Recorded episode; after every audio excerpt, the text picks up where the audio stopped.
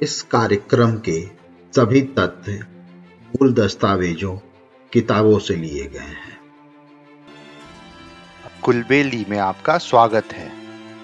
आप सुन रहे हैं भारतीय इतिहास, धरोहर और भारतीय संस्कृति से जुड़ा कार्यक्रम, अखंड भारत।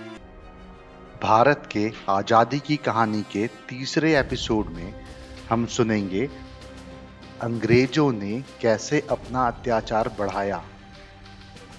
उन्हें रोकने के लिए टीपू सुल्तान की क्या भूमिका थी? और अंग्रेज़ों ने कैसे मराठों पे अपना प्रभाव बनाया? पिछले एपिसोड में आपने सुना था, मुगल बादशाह शाह आलम को 26 लाख रुपए देकर अंग्रेज़ों ने बंगाल, बिहार और उड़ीसा की दीवानी ले ली। इस तरीके से ईस्ट इंडिया कंपनी के पास दीवानी के मामले निपटाने और माल गुजारी वसूल करने का अधिकार मिल गया। अब सुनते हैं आगे। सन 1765 से 1772 तक बंगाल में अंग्रेज़ों का ये शासन इतना भयानक था कि उसने बंगाल को चूस कर कंकाल बना दिया। सारे बंगाल में तबाही, गरीबी, भुखमरी और अकाल फैल गई। चारों ओर मौत का मंजर नज़र आने लगा। सन 1772 में वॉरेन हेस्टिंग्स कंपनी का गवर्नर बनकर कलकत्ता आया। इतिहासकार कहते हैं कि क्लाइव ने देश में अंग्रेज़ी राज की जो बुनियाद रखी थी, हेस्टिंग्स ने उसे और भी पक्का किया। उसके सामने एक ही बात थी, चाहे ईमानदारी से हो या बेमानी से, जैसे भी हो, जल्दी से जल्दी भारत की अधिक से अधिक दौलत को इंग्लैंड भेज दिया जाए। अब आइए महाराष्ट्र की ओर चलें। मराठों की ताकत अंग्रेज़ों की आँखों का कांटा बनी हुई थी, इसलिए अंग्रेज़ों ने एक चाल चली उस समय पेशवा की गद्दी पर रघुनाथ राव बैठे हुए थे, क्योंकि गद्दी का असली मालिक उनका भतीजा नारायण राव अभी भी नाबालिग था। अंग्रेज़ों ने रघुनाथ राव को युद्ध का झूठा भय दिखाकर अपनी ओर मिला लिया। इस तरह मराठा दरबार में उनका आना जाना शुरू हो गया। किंतु पेशवा के दरबार में उन दिनों एक बहुत दूरदर्शी और चतुर व्यक्ति मौजूद था। वो अंग्रेज़ों की सारी चालों को समझ रहे थे। उनका नाम था नाना फडनविस वो समझ रहे थे कि रघुनाथ राव मराठा साम्राज्य की नींव कमज़ोर कर रहे हैं। नाना फडनविस ने रघुनाथ राव को समझाने का बहुत प्रयास किया, लेकिन उन्होंने उनकी बात नहीं मानी। 30 अगस्त 1777 को रघुनाथ राव ने पेशवा नारायण राव की हत्या करवा दी। इस साजिश में अंग्रेज़ों का पूरा पूरा हाथ था। इस तरह रघुनाथ राव भी अंग्रेज़ों के चाल में फंस गया और अंग्रेज़ों की हाथ की कठपुतली बनकर रह गए।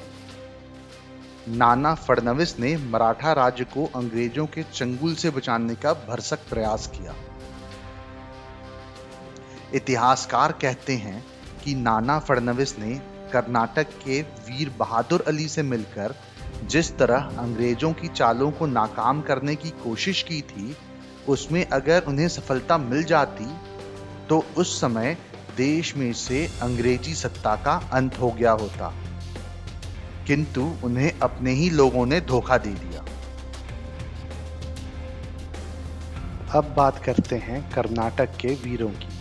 कर्नाटक के दो वीरों की कहानी को भारतीय स्वतंत्रता संग्राम के इतिहास में बड़े सम्मान से लिखा गया है। वो हैं हैदर अली और उनका बेटा टीपू सुल्तान हैदर अली। हैदर अली एक मामूली फकीर का बेटा था।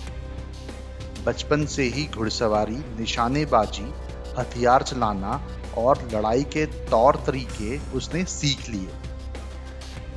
बड़ा होकर हैदर ने मैसूर की फौज में भर्ती। की हैदर अली की वीरता और साहस ने कुछ ही समय में उन्हें मैसूर का प्रधान सेनापति बना दिया। उस समय रियासत के प्रधानमंत्री एक मराठा सरदार थे, खंडेराव। खंडेराव ने मराठों से चुपचाप मिलकर मैसूर पर हमला करवा दिया। इस युद्ध में हैदर अली ने विजय पाई और खंडे राव के विश्वासघात का सबको पता चल गया। मैसूर के राजा ने प्रसन्न होकर हैदर अली को अपना प्रधानमंत्री बना लिया अंग्रेज़ों ने हैदर अली से युद्ध करके कर्नाटक के कई किले जीत लिए और उन्हें खाली करा दिया। हैदर अली के बेटे फतेह अली टीपू की उम्र उस समय 18 वर्ष की थी। तब भी अपने पिता के साथ युद्ध के मैदान में वो मौजूद रहता था। कर्नाटक को अंग्रेज़ों से खाली कराने और उस पर अधिकार करने के बाद हैदर अली ने टीपू को 5000 सैनिकों के साथ मद्रास की ओर भेजा, जहाँ अंग्रेज़ों का जमावड़ा था। टीपू ने मद्रास के किले से पाँच मील दूर सेंट टॉमस की पहाड़ी पर कब्जा कर लिया। और आसपास के अंग्रेज़ी इलाकों को अपने अधीन कर लिया। इसके कुछ दिनों बाद ही हैदर अली भी अपनी सेना लेकर मद्रास की ओर बढ़ा।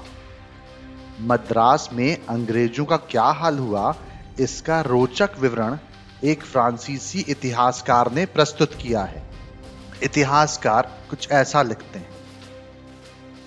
मद्रास विजय के अवसर पर हैदर ने अंग्रेज़ों से कहकर मद्रास के सेंट जॉर्ज किले के सदर फाटक पर एक चित्र बनवाया, जिसमें हैदर एक शामियाने के नीचे टोपों के ढेर पर बैठा है। पीछे की ओर सेंट जॉर्ज का किला है, जिसके फर्श पर गवर्नर और उसके अंग्रेज़ साथी घुटनों के बल बैठे हुए हैं और हैदर की ओर अपना हाथ बढ़ा रहे हैं। अंग्रेज़ दूत डुपले और हौशिया हैदर के सामने ज़मीन पर घुटने टेके बैठे हैं।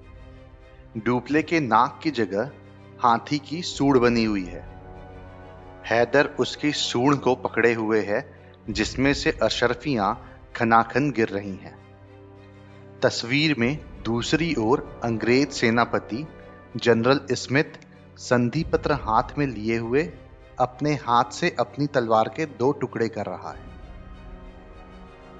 अंग्रेज़ों के इस हार की खबर जब इंग्लैंड पहुँची तो इसका असर यह हुआ कि इंग्लैंड में ईस्ट इंडिया कंपनी के शेयर की दर गिरकर 40 प्रतिशत रह गई। हैदर और टीपू के विजय की खबर पहुँचते ही इंग्लैंड में कंपनी की साख गिरने लगी। इसके बाद हैदर अली ने नाना फडनवीस के साथ मिलकर जिस तरह अंग्रेज़ों को मात दी थी, उससे अंग्रेज़ घबरा रहे थे। लेकिन 6 सितंबर 1782 की रात को हैदर अली की अचानक मृत्यु हो गई, जिससे नाना फडनवीस की सारी आशाएँ चूर चूर हो गई। अंग्रेज़ों के लिए हैदर अली की मृत्यु वरदान साबित हुई। हैदर अली के बाद उसका बेटा टीपू सुल्तान कर्नाटक का शासक बना।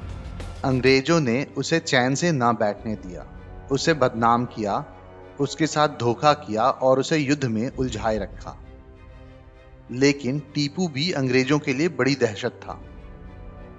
अंग्रेज़ उसके नाम से खौफ खाते थे, किंतु अंत में वो भी अपने लोगों के विश्वासघात का ही शिकार हुआ।